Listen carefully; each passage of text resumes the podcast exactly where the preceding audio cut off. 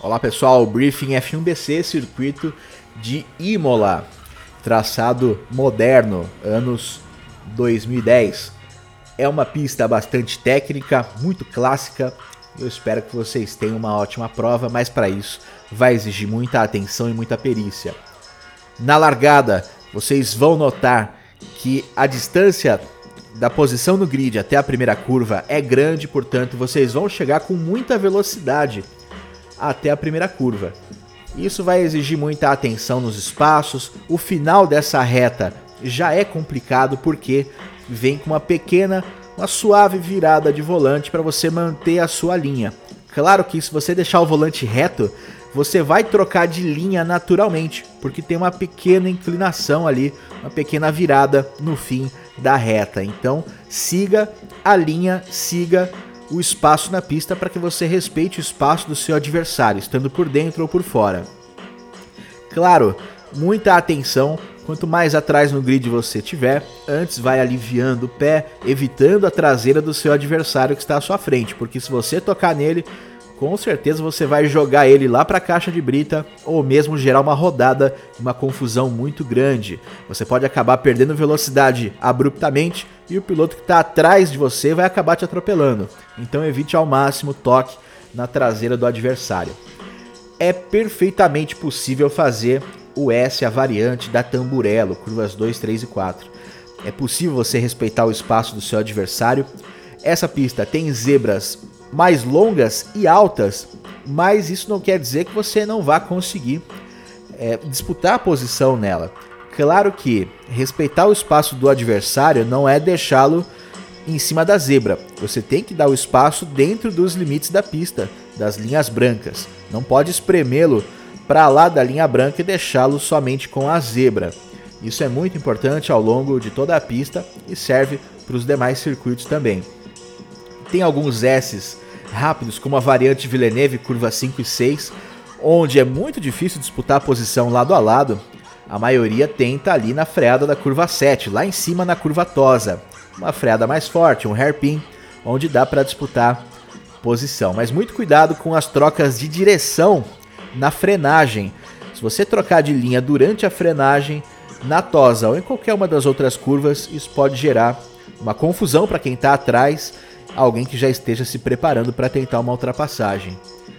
A sequência Aqua Mineralha, uma curva em dois tempos, 11, 12 e 13, o começo da subida exige muita atenção, claro. Se você sair da pista pelo lado esquerdo, ali na área de escape asfaltada, muita atenção na hora de retornar. Não dá para voltar tirando o espaço de quem estava corretamente na pista. Você vai ter que aliviar o pé, voltar com o carro totalmente sob controle paralelo à pista uma velocidade adequada. Variante alta, muito difícil fazer um lado a lado por ali, mas é possível disputar a posição, sim. Muito cuidado também na área à direita, uma área de escape asfaltada. Em alguns simuladores tem é, anti-cuts, alguns, algumas proteções que o carro pode dar um salto. Então, muito cuidado na hora de retornar. Se você passar muito à direita, na saída da curva 15 da variante alta.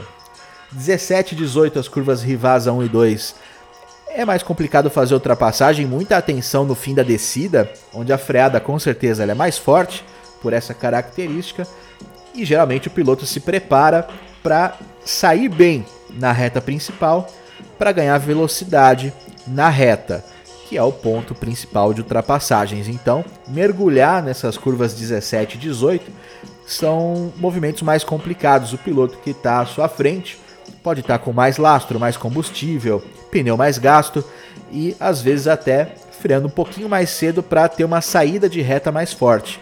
Então tentar mergulhar ali pode acabar pegando você de surpresa com o um acidente.